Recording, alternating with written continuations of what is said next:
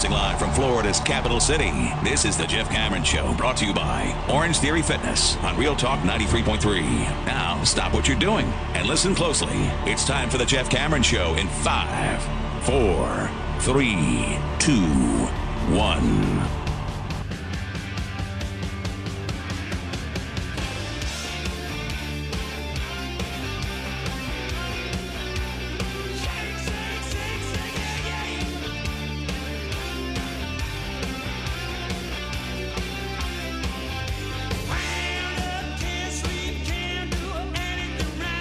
Two, Jeff Cameron Show, ninety-three point three Real Talk Radio, War Chant T V. Good to be with you. Thanks for being with us. I'm Jeff. That is Tom.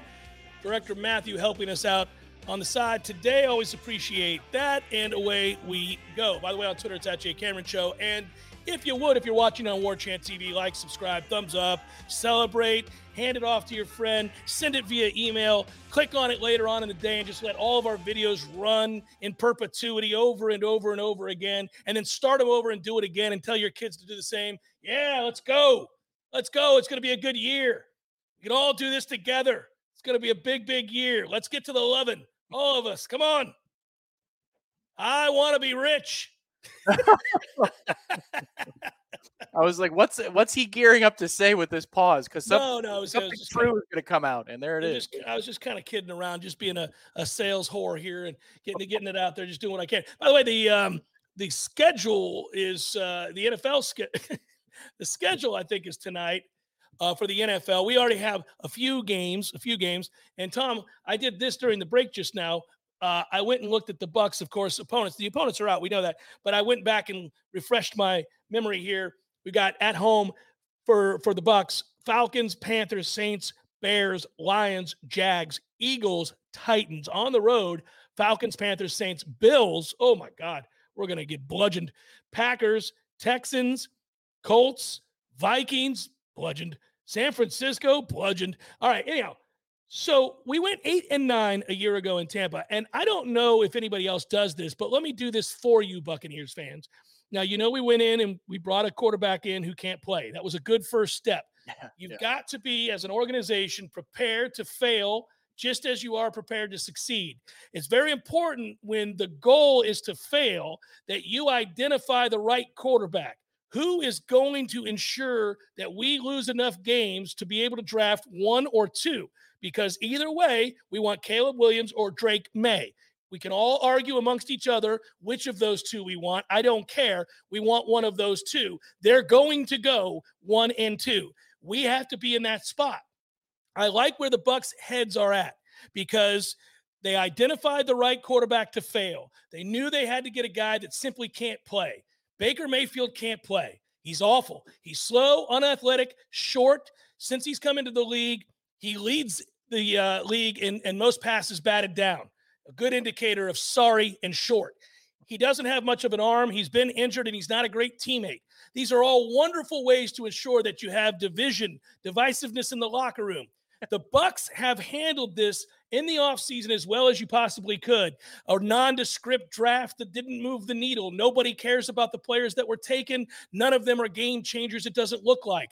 So now, again, the path to failure in place. You're trying to fire your coach and get one or two in that order, one of those two picks, so that you can build towards a winning franchise yet again and get your franchise quarterback in Drake May or Caleb Williams. Well, this is informing my decision when I go to the schedule and I pull it up and I read it. I say, okay, which of these games, how many of these games are guaranteed losses? And, Tom, I'm hoping that when I look at a seventeen-game schedule like this, that I'm seeing fifteen, sixteen losses. Now, that's excessive. You're never really going to get sixteen guaranteed losses. It's a league of five hundred teams. It's a salary cap league. It's built for eight and eight, as they used to say, seventeen-game schedule. It's built for eight and nine like we were last year, or nine and eight. Either way, you're not moving the needle. So I think the Falcons win the division. So we probably lose both those games. We're not going to stop the run. They're going to run the ball. Uh, I don't know about the Carolina Panthers, but you can't fool around and win one of those games early and give yourself some hope, you know, you because you gotta you gotta lie to the players. The players believe that you're trying to win, and the players will always compete to win. But as an organization, you know secretly you're just amassing players who suck enough to lose a lot, even though they're unaware of the plot. So I worry that if they get off to a good start, that maybe they begin to believe a little bit, and you screw around and win five games, and now you're drafting third or fourth, and you're out of the business. So I love that Buffalo is on the road, can't win that game. I don't know. We can play it one hundred times. We'll lose it one hundred times. You can't beat San Francisco on the road. They're better coach, better talent. You're not going to beat Green Bay probably. Uh, I don't know. You'll lose to the Falcons, like I said. It, the toss-ups are the Saints, who are better than you are, certainly defensively. And probably Carolina. Carolina's a bit of a toss-up. You got a rookie quarterback. So there it is. You got to have your ducks in a row to tank this thing and guide your way into a two and fifteen season. Fans right now are looking at the N F L schedule tonight, and they all get goose pimply, and they can't wait to tell their friends about how it is they're going to travel to see this game and that game, and that they're going to win, because most fans are stupid. Most fans think their team is better than they are. They love to believe when they shouldn't believe. But Buccaneer fans, if you're listening to me right now, you know what I know. We're awful. We stink. We have no business. So let's look at tonight's schedule release and hope that the order of the games ensure that we suck as a maximum amount of sucking would allow. Like, are these in the right order? Do we get the suck capacity necessary to get that first or second pick? That's what tonight's about, baby, if you're a Bucks fan. Yeah, what you want to see is games against bad teams on short weeks. Oh, yeah. You need your short work, uh, short week Thursday to be the Texans, you know, because that increases the chances that you lose that football game. You could lose that game, whereas otherwise you had a full week to prepare. You probably win it. Right. That That's the thing. I'm looking at the splits here, and outside of the divisional games, the road slate for the Bucks is actually where they can screw this thing up and win too many games, because you've got Houston. Who knows what Indy's going to be, because they're trying to launch something from the ground up, and that could look disgusting if you get them in September. So I'd rather play Indy later if you're trying to lose more football games. Green Bay could be an absolute disaster. Uh, hopefully they just run the ball with Aaron Jones every play. If they do that, they should be fine and take care of Tampa. We'll see. But the home slate looks like it's – I don't know if we've got eight or nine games at home this year, but it looks like they can maybe only get one or two at max out of that, and that would probably come from the division, because most of those home games are quite difficult. And it's funny because it's the N F L, and, and things change over time. But, you know, if we hosted Jacksonville for most any year the last fifteen, you'd say you'd probably win that ball game. Not anymore. No, you're going to get killed by Jacksonville this right, year. Right. Yeah, Jacksonville. Jacksonville's going to murder the Bucs.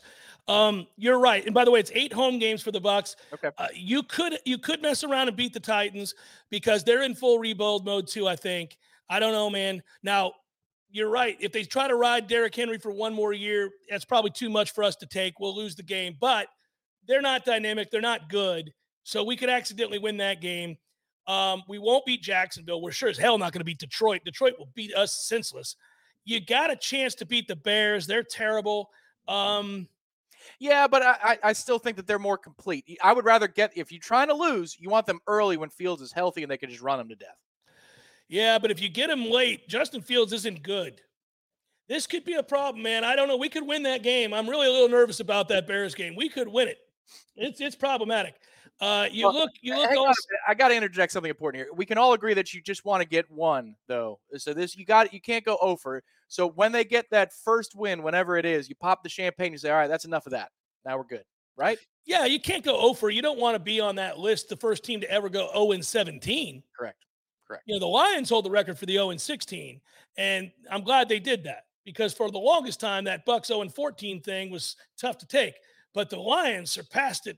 Double down. We got this. We are by far the sorriest team ever.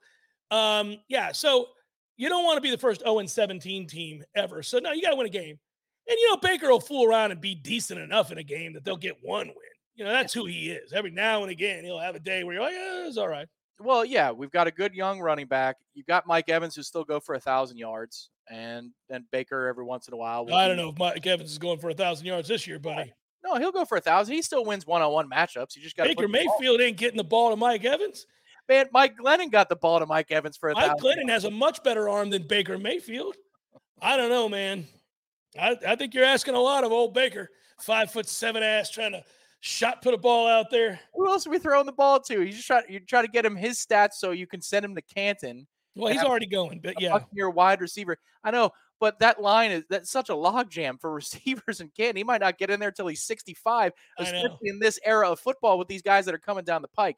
you've got to fortify that resume for Mike. And so just target him a bunch, keep him happy. He'll come out of the game inevitably because he'll land funny and he'll be out for a drive.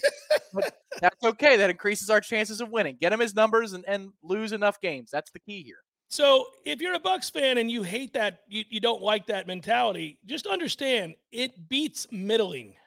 Yeah. It beats middling. What are you really gaining by going seven and ten, eight and nine, nine and eight? You know what you're gaining? A whole lot of nothing. You're gaining a middle of the draft. Who knows if you get a good player or not pick? That's what you're getting. At least if you go all in on the suck fest, you've got a franchise quarterback. I, the more we do this, I got to tell you, I think I want the, I, I, I think I want the Carolina kid. I think I want Drake May. Oh, uh, well, we've got a year of, of new information to, to take a look at, and we'll see, you know, uh, is, is Caleb Williams adding a new element to his game uh, because it's, it's another year with Lincoln Riley. Is he a more complete football player? Uh, does May have uh, an issue in which, I don't know, being around Mac Brown for so long has affected him, and being, you know, an underachiever has affected his mentality, and he shows his ass on the sideline. You say, "Ooh, okay, interesting. Need to make sure that this guy's a culture fit." There's a lot of information to come before I make that determination. But I, I do know one thing. Uh, Caleb Williams, who has won the Heisman, is going to be counted upon, I would think, again, to score forty a game.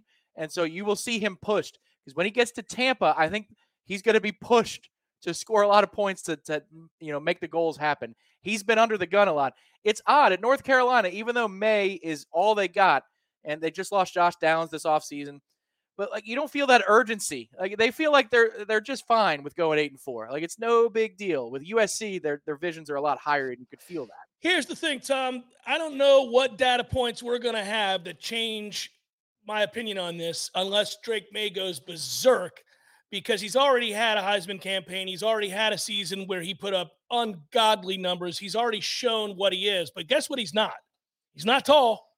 He's yeah. six one. Drake May, he's not going to get taller this year at U S C. I have a suspicion. So Drake May is six foot four, almost six foot five. Yeah. I'm leaning Drake May, baby. We're going Drake May. We're getting a guy who can straight up from the pocket, sling it around. He can make every throw. He's six five. He's got a release. Buddy, that plays. And I know, I know the N F L has changed a lot, and you don't have to be a prototypical quarterback, but it doesn't mean that it's not a good thing if you are one. And so I would, uh, I, I, I want a guy that can stand in there and see over the line and get the ball down the field. And May can move too. So it's not like he's completely immobile. Yeah. I mean, he's, he's got a little bit of pocket mobility to him. And you know, if, a, if you're going to turn your backs to him and two man, you know, he can get loose for a few yards here or there. So in the modern day, in that modernized system, he still fits. He's not a relic. You know, this is a kid who can fit in what it is that the N F L is turning to, which is a hybrid of what we knew ten, fifteen years ago, where everybody is three yards in a cloud of dust, and then you play off a play action, to you're running out of the gun. This is what you do. Now, now everything is operated out of the shotgun, and there are read option elements to it. So, yes, I mean, he checks all the boxes, but what you need to do is make sure that you check a box at one or two in the draft order, and then come with May. I almost, uh, no pun intended, but but I, I do also kind of like picking second, because then you don't have a chance to get it wrong. You have to pick the guy.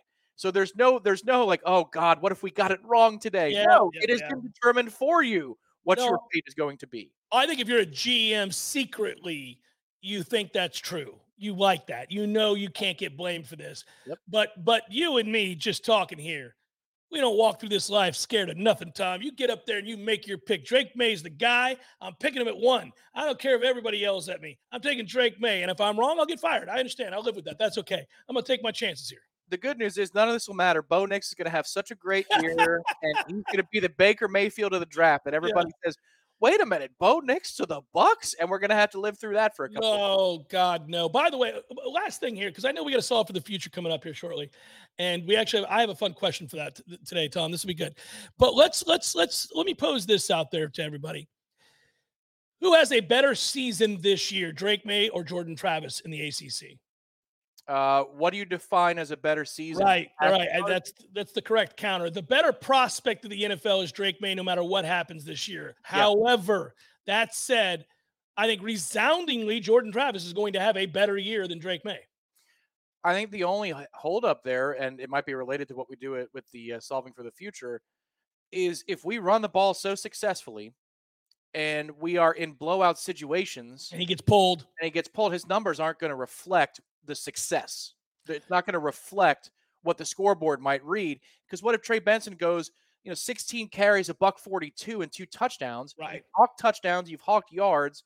Jordan might throw for one sixty-eight and account for three touchdowns, two throwing, one rushing. That doesn't sound crazy in a half of football. And then he's done for the day. Do that five times, and you're not in consideration for a lot of those uh, rewards and awards, which is kind of nuts because you did the hard part, which was get up so much that you are dominating football games and you're leading the way.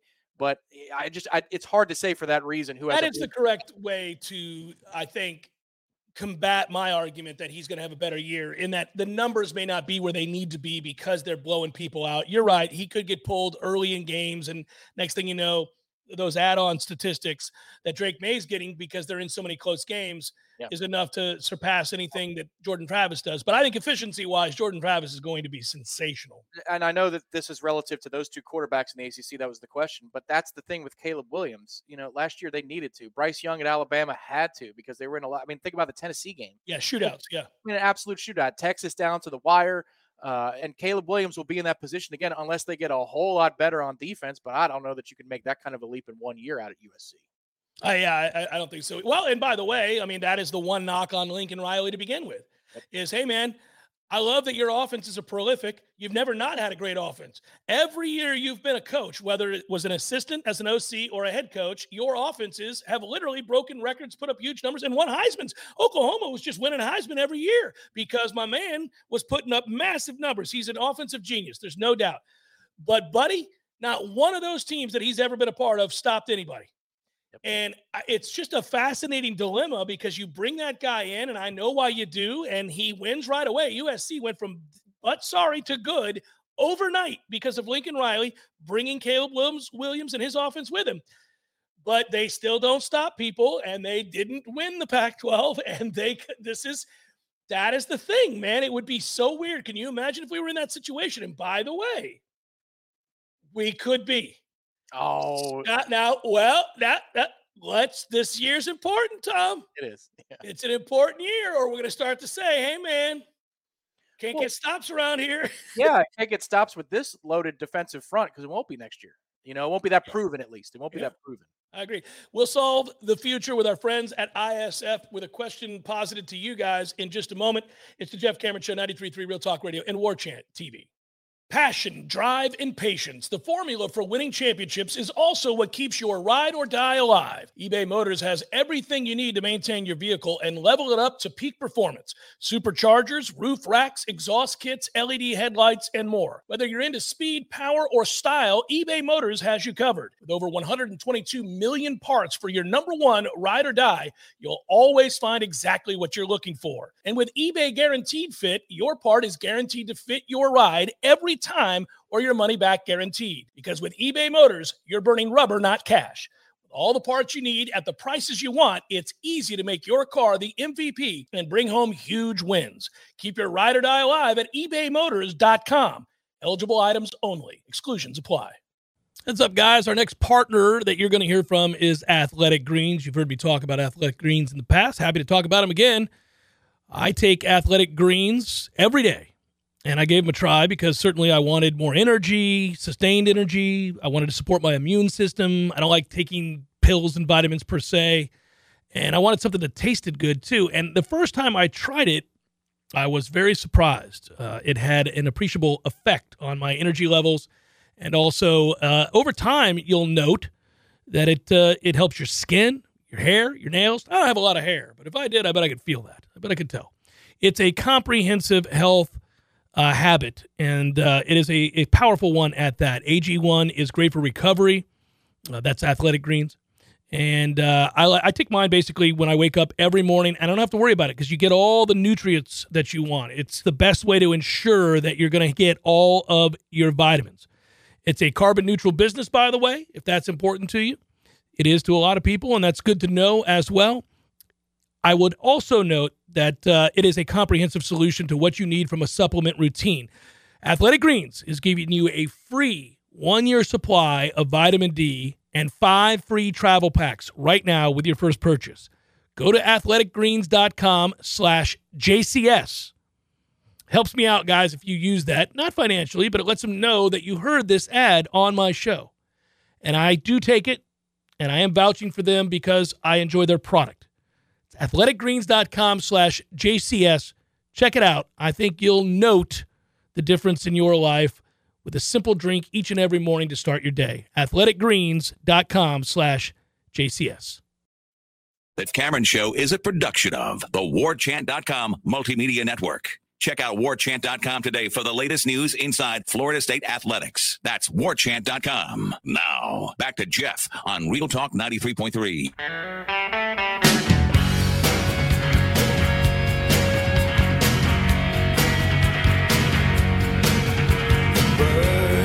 in the hand, for life's rich demand, the insurgency. One of our favorite segments, it's because it's with our collaborators at I S F. They sponsor this. Usually we uh, ask a question to you. In fact, I think we're going to do that today. We had a good lunch yesterday with our friend Jonathan at I S F. They continue to do amazing things and obviously helping folks in state government, uh, helping government clients solve for the future. They, we do that on the show as well. I S F is an I T strategy firm. If you didn't know that, they've been doing this for over forty years. You know, I mean, they, over fifteen hundred projects. Uh, they they were there in big moments. You know, after the hurricane, they were there. They were able to help provide relief. They've continued uh, down that path, and they want to fulfill visions for those that have them, and many people do in state government. You got to cut through that red tape, Tommy. You got to make sure things work. I S F will do that for you. Our question to you for this segment in Solving for the Future, uh, we always kind of relate it. Um, to football, Florida State football. And per our discussion earlier in the day, why don't we just pose this to the chat? Now, I get it, guys. You know we had to record this a couple hours before the, the start time of the show, but we'll look at your responses. I, I do want to see some of them. I always appreciate the feedback also. And it also sometimes is enlightening. I mean, you might read something there that you hadn't thought about, and uh, people make you know salient points. So it, it's always interesting. Um, how would you go about if you were a defensive coordinator? This is the question. How would you go about stopping Florida State's offense? What are you going to take away?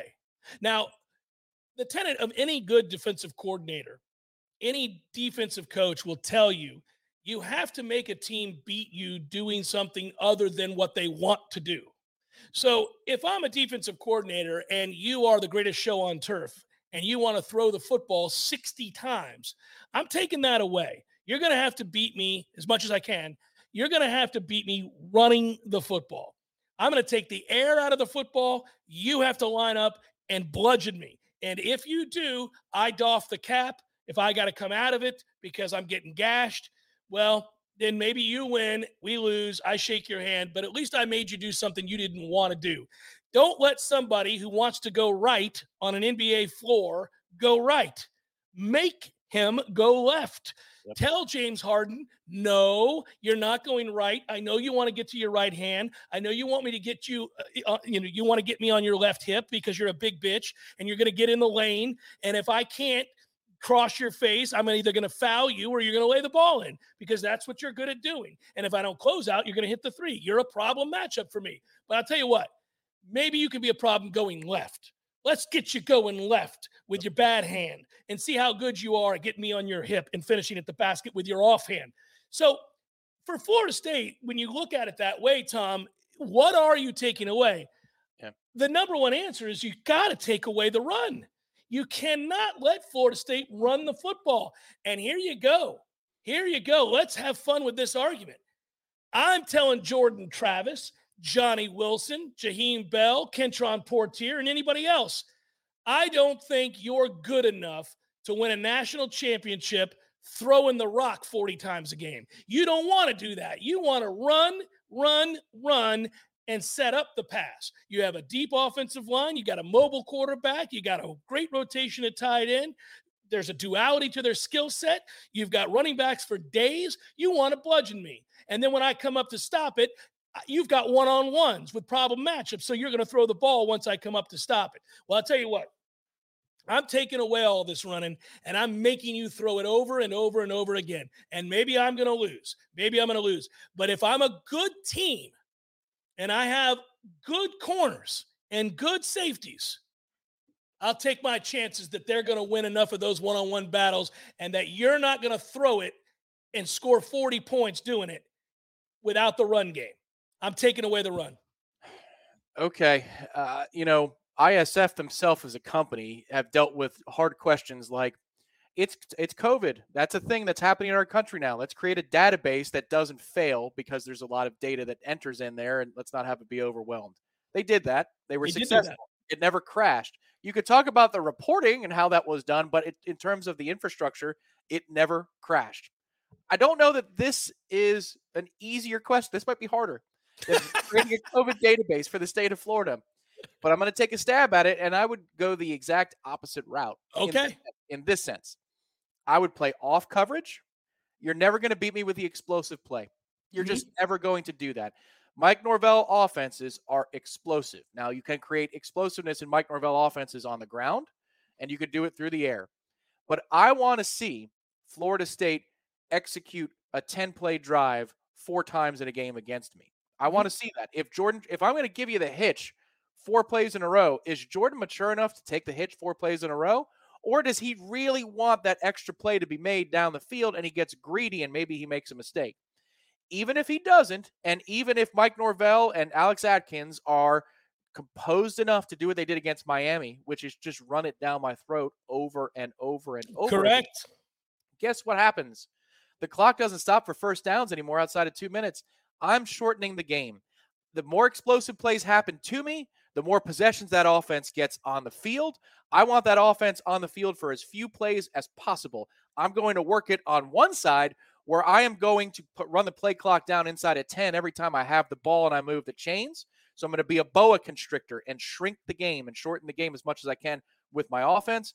And then defensively, I don't want them having ten possessions in a game. I want them having fewer and fewer possessions because I'm taking the explosiveness out of it. And if that means that you're going to have five yards of carry, okay, that's the poison that I choose to take because I think it's slower acting than if I was to come up and challenge these receivers because I'm going to lose. I'm going to lose one-on-ones to these guys. There, there's too many of them. So that's the way I would approach it.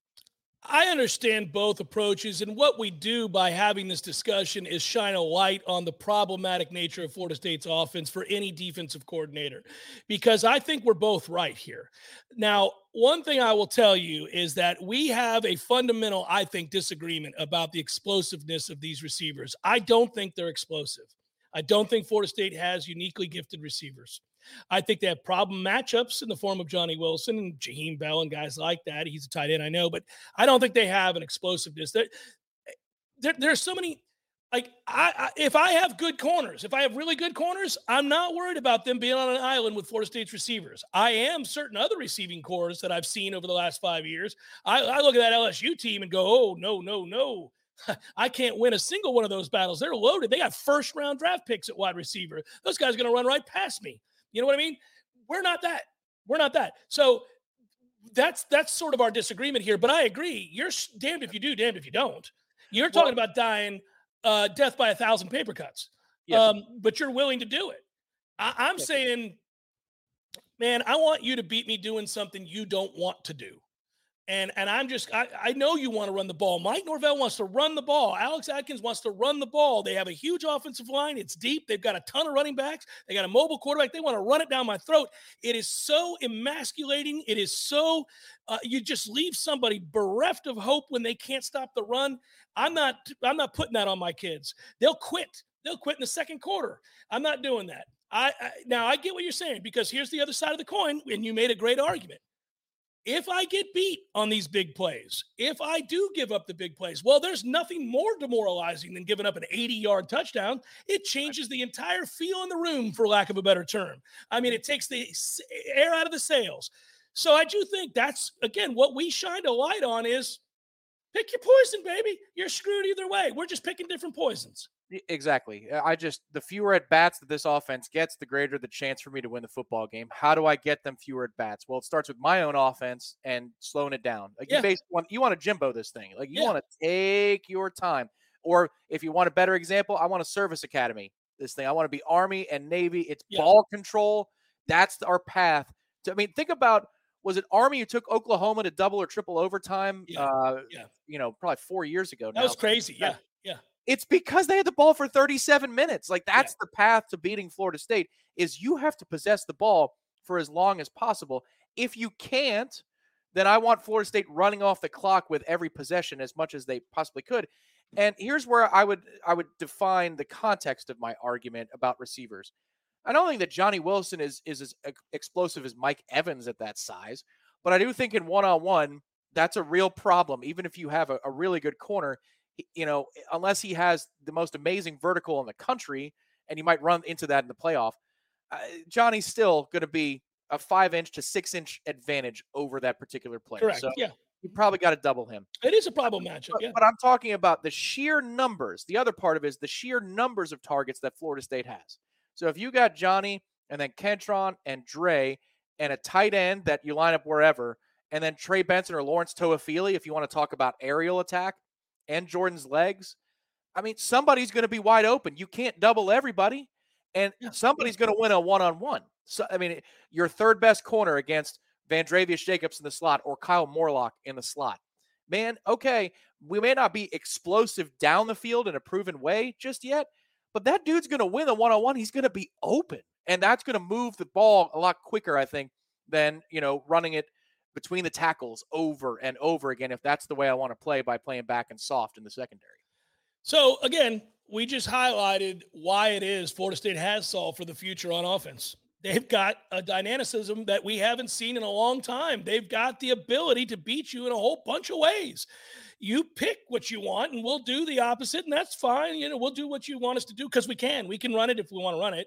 And if you want to take away the run, well, we can throw it. We'll throw it if we have to throw it, especially if you're going to give us one-on-one matchups. Okay, you want to take that away? Well, now we're going to run it again. And, oh, by the way, if all else fails, I'll just run my quarterback. I'll just get him to the outside and let him make a decision. I'll put you in conflict. What are you going to do, bring him down in the open field? You ain't. So, so this is, this is, I mean, it's a nightmare. Uh, so we have, I think they've done a good job, personnel, depth, talent, coaching, development, all of it. This offense has solved for the future, just like our friends at I S F. If you want to learn more about I S F and how they can help you, I S F dot com. Go there, read about their uh, abilities to help out their clients, their expertise uh, for solving the future through strategy, process, and technology. Uh, they're forty years in business, helping companies across the country, all of that stuff, over fifteen hundred projects that they've completed all over the nation from right here in Tallahassee. It's awesome. I S F dot com. It's Jeff Cameron Show, ninety-three point three, Real Talk Radio and War Chant T V. The Cameron Show is a production of the war chant dot com Multimedia Network. Check out war chant dot com today for the latest news inside Florida State athletics. That's war chant dot com. Now, back to Jeff on Real Talk ninety-three point three.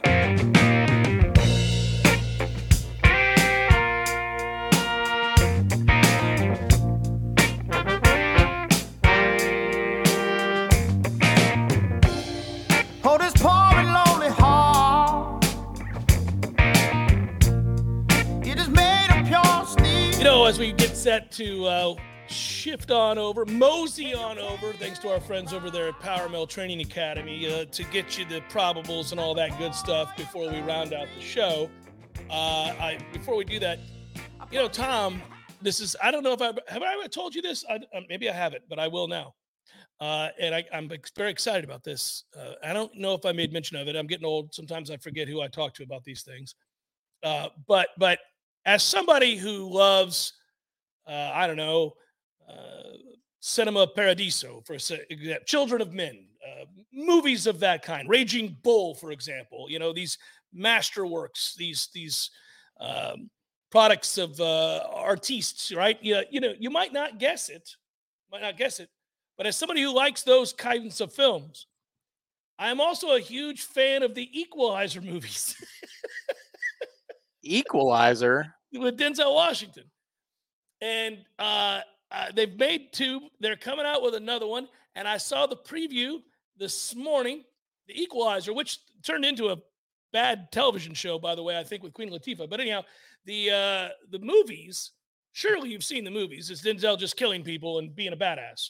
You've never seen The Equalizer? No, so it's like a it's like a John Wick style. No, yeah, but not quite that over the top. He is a a certifiable like special ops badass, um, and it's it's as old as uh, you know any story you can think of. You know, there's a guy in a town. There's bad people. He kills bad people, protects the innocent, and all that stuff. And he's unassuming. You would know that he has this toolbox of uh, of murder. Uh, at his disposal, and he's very quirky and unique. He starts his watch every time there's about to be a situation. He checks his pulse, and he, he likes to keep at a certain level no matter what. But he basically gives people nine seconds before he's going to kill them. And then he times how quickly he, he does the math in his head, and it's really cool the way they shoot it. Like, he you see what he sees, and they slow it down. So he sees a guy standing in the corner, the guy directly across from him. He sees that guy's got a gun in his pocket to his left. Over here to my right is the guy by the door who, if we start fighting, is going to reach in his back pocket with the knife that I saw when I entered the room. And, and like he, he does all the calculations, and he's going to kill everybody in the room, and usually in a really badass way. And so, so those movies are absurd. We know they're just absurd, but they're fun. There's a reason John Wick, for example, you just mentioned, yeah. They've made four of them, and they're all blockbusters, and people love to watch that kind of thing. Um, I really like the Equalizer movies. I think they're phenomenal. The way they did them, the scripts are good. The writing is good. The dialogue, the characters are good. And his character in particular is really awesome. Like, you like him. So I saw I, this morning the preview um, for number three, the, the third Equalizer that's coming out.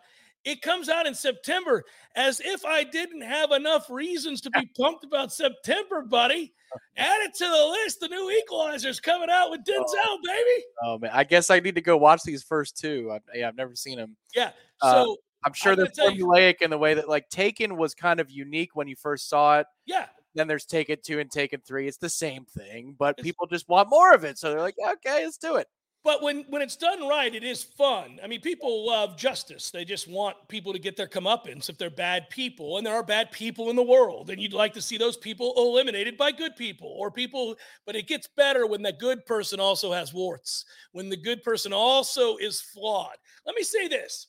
You convinced me, and I don't know why I needed this convincing, but and I guess I didn't. I don't know. It's like when I couldn't convince you to watch whatever it was, uh, and then you finally did. Uh, Breaking Bad, was it? Yeah, Breaking Bad. Yep. For you, you, what happens is when a show comes out, this is for anybody, when a show or a movie comes out that is universally lauded as exceptional, whether it's acting, writing, usually both, or a unique concept. Uh, you think of something, something like Game of Thrones, which was a unique concept, like just very right. If you're not on board in year one, mm-hmm. you don't tend to get on board. Like, yep. It's almost like we all build a wall and like, I'm tired of everybody telling me I got to watch this show. I'm not watching this damn show. It doesn't sound interesting to me, and I don't care if everybody likes it. It's weird that we do this, but we yeah. all do it. Yeah. yeah. And the more so, what? Don't tell me what to do. Right. Don't, yeah. Right. No. But the more that somebody tells you, the more resistant you are. So I find that if you really want a friend who you care about and you know has good taste to watch something, you don't need to beat him over the head. You just need to say it a couple of times. Like, let's throw it out there. Hey, man, have you ever seen such and such? No, you'd really like it. It's right up your alley. It's really well done. Okay, cool. Now, a month from now, I'm going to ask you, have you started watching such and such? If you say no again, I'm going to be like, really should watch it. I mean, I wouldn't tell you this if I didn't think it was good. I'm just telling you, you should watch it. Now that's it. I'm not going to do it again because I know the third and fourth time means you're just not going to on principle. You're just not going to, even though you know I'm right. Yeah.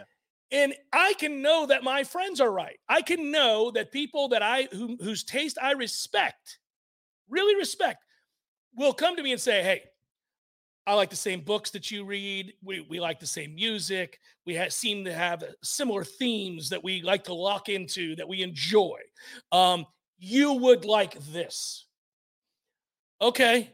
And I can know that's probably true. Tom told me I'd like this. I think he's probably right. I know it's not going to be dumb. I know it's going to be interesting. I know it. Now, Tom knows better than to suggest I watch some damn fantasy, stupid uh, superhero thing.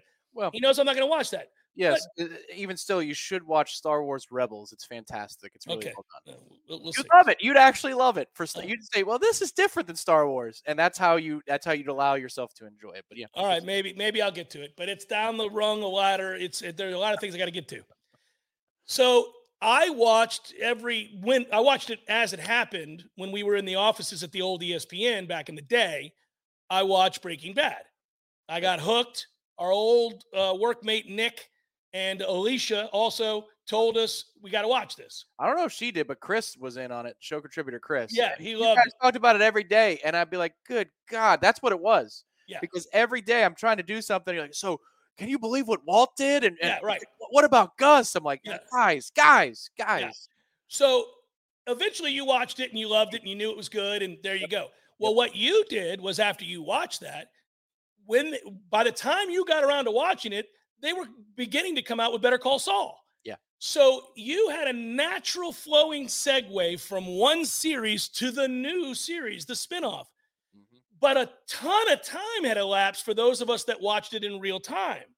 So when Breaking Bad ended and it was announced that they were going to come out with a spinoff for the character Saul, and it was going to be called Better Call Saul, I thought, well, that's cool. I mean, Bob Odenkirk is awesome, and he he does such great justice to this character. He brings that character to life. He's smart.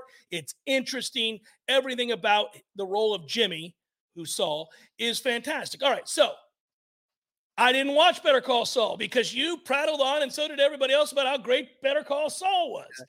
And I was like, okay, well, I'll, I'll watch it eventually. And then at some point, I probably did the thing that I just got done describing that everybody does, which is, oh, F all you guys, I'm not watching Better Call Saul. So my son watched, what is it? Are there seven seasons of Better Call Saul? Uh, I you know, I, I just always watched them as they came, so maybe five or six. Yeah. Th- there's a lot of seasons. Yeah. So anyhow, he watched them all after he got done with Breaking Bad. Yep. And he kept telling me, and he's got good taste. Bryce has good taste. And he says, Dad, you've got to watch Better Call Saul. Mister Tom is right. And he kept getting mad at me. He's like, Mister Tom is right. Better Call Saul is awesome. You need to watch it. Why wouldn't you watch it? You love uh, Saul. Why wouldn't you watch it? And I was like, I was like, okay. So my son broke down my defenses. Yeah, because it's just, well, what was the thing I always said about it? It's different and it's beautiful. It's just, oh, it's, it's a very, beautiful. It's paced very differently. Now, as you get into the later seasons, you're going to feel a little bit more Breaking Bad, but that makes sense because he's elevated. Yeah, building, yeah. But so, it's just slow. It's a slow burn, and it's well acted. It's beautifully written and shot. Oh, what a show. Well, here you go. I just finished season one. Mm-hmm. I'm started season two now. I'm addicted. I'll be through all the seasons within the month of May. Yeah, there you go. And it's awesome. But the number one thing that stands out for me about all of these characters that we end up liking, these anti-heroes and all that, The, the actors that do well with these roles, and like Denzel in, in The Equalizer or anybody else, in this case, Bob Odenkirk as Saul, they bring a humanity to the role. They're flawed individuals, terribly flawed individuals, but they're flaws that you can forgive to some extent because of circumstance. Yep. And also, they reveal a humanity. You see that they're not all bad. They, they, there's good in them. And I think the thing that Odenkirk does in through one season is he, you feel empathy. You, you, you actually root for this guy despite some dubious decisions. Yeah. You, you like him.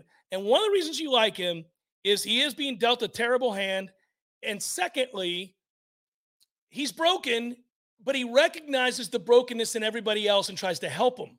Like, he's forever lending a hand to people. Like that old the old folks' home that he did the first case. Mm-hmm. He found that on his own. He genuinely felt bad for those old people. He's looking at the receipts and like, what? Why'd you get charged thirty-five cents for this? What was this?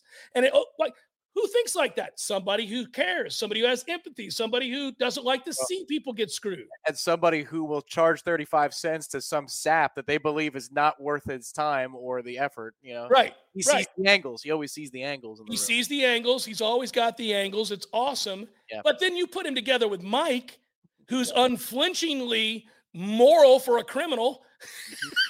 I mean, he has a code of ethics. Yeah. He has a code of ethics. It's like the mob. It's honor amongst thieves over and over and over again. It's true. You're like, well, now, because we all rooted for Tony. We yeah. all rooted. And Tony was a murderer. Tony was. Now nah, there actually there were a couple of points when where I'm done with Tony, but you, you just want to see how it ends. You know, you're like, all right, I can't. I, there's no coming back from this. But there God. were plenty of times in in the wake of heinous acts, yeah. and behavior that you're like, Tony needed to kill that guy. That oh, guy needed to go. Of course, yeah. What yeah. the hell? Yeah, yeah. Yeah. yeah, and and there were times you had great empathy for him when he's having all the stress and he's you know he's losing it and his family and his friends and all that. I mean, you're kind of like, oh, poor Tony. You catch yourself. You're like, look, listen to me feeling bad for Tony. The guy's a mafioso, but I feel bad for Tony because that guy did him wrong. Go kill that guy, Tony. yeah, yeah. You know, the one thing that came out from Better Call Saul that you you'll understand now, Michael McKean's um, oh yeah, his brother, his assistant. Yeah, it plays, but his assistant's named Ernesto, and my wife would always get so angry because I mean he must say it fifty times in the season, Ernesto, like as loud as that, and it's just so annoying. And I would do it because I knew that it was a problem. And then the best thing, this is just the little simple joys in life. You know those commercials during football season that are on all day Saturday and Sunday? It's the same freaking four companies. Yeah. But one of them, when they go to the medical ads, is Entresto. So anytime Entresto is on, I say, Entresto, stop it. And now, finally, it took about a year and a half, two years, but now it's a, it's a laughing thing. She probably heard it downstairs and is laughing right now. But, yeah, that's where it comes from. And now I tell you about Powerbill Training Academy, powering performance for your little guy or gal. That's right. They got twenty-seven alumni in the majors, but maybe your kid just wants to be uh, a, a little league baseball player or a softball player. Maybe your kid wants to go to camp over the summer, but I tell you what they do want, whether it's to go to the pros or nothing of the sort. They want to get the most out of their abilities so that they can have fun playing the game, and they want to develop strong, fun, foundational, fundamental skills of playing the game. And they, they're different levels, different ages. That's where Power Mill Sports comes into play. My kids went there. Summer camp's coming up. We all got to find places to put our kids. This is productive. This is a really good camp. These are also really good instructors. Power Mill Training Academy. To learn more, power mill sports dot com. And it is time for probables. We shall get to. I don't even think you can click it, can you? I can't. So for the people on the YouTube feed, we'll see you tomorrow on the J C S podcast feed is where you're going to get your probables. And of, of course, on the air. If you're on the air right now, driving around Tallahassee ninety-three point three, here it comes. Here we go. It's time for, how you say, with the pitching, uh, probables? Mets, Reds, Senga. That game's already in the uh, middle innings, Tom. Senga-san. Uh, I'd like to see him get to the seventh inning for once. Our pitchers don't get to the seventh inning ever. Let's see if he can do it today. Derek Law for the Reds. Padres, Twins, Yu Darvish, Bailey Ober. Darvish, by the way, continues his renaissance, still pitching very, very well this season as well as last. White Sox, Royals, Mike Clevenger, Brady Singer, Rays, Yankees, Drew Rasmussen, Domingo Herman. We got the Giants and the D-backs. Alex Cobb, Tommy Henry, Rangers, A's, Nathan Eovaldi, and to be determined. That is a look at those that shall reside on the bump. Small slate. We'll see you guys tomorrow. Be well. Thanks for watching. We appreciate it. Good job, Director Matthew. Good job, Tom. Be well, everybody. Peace.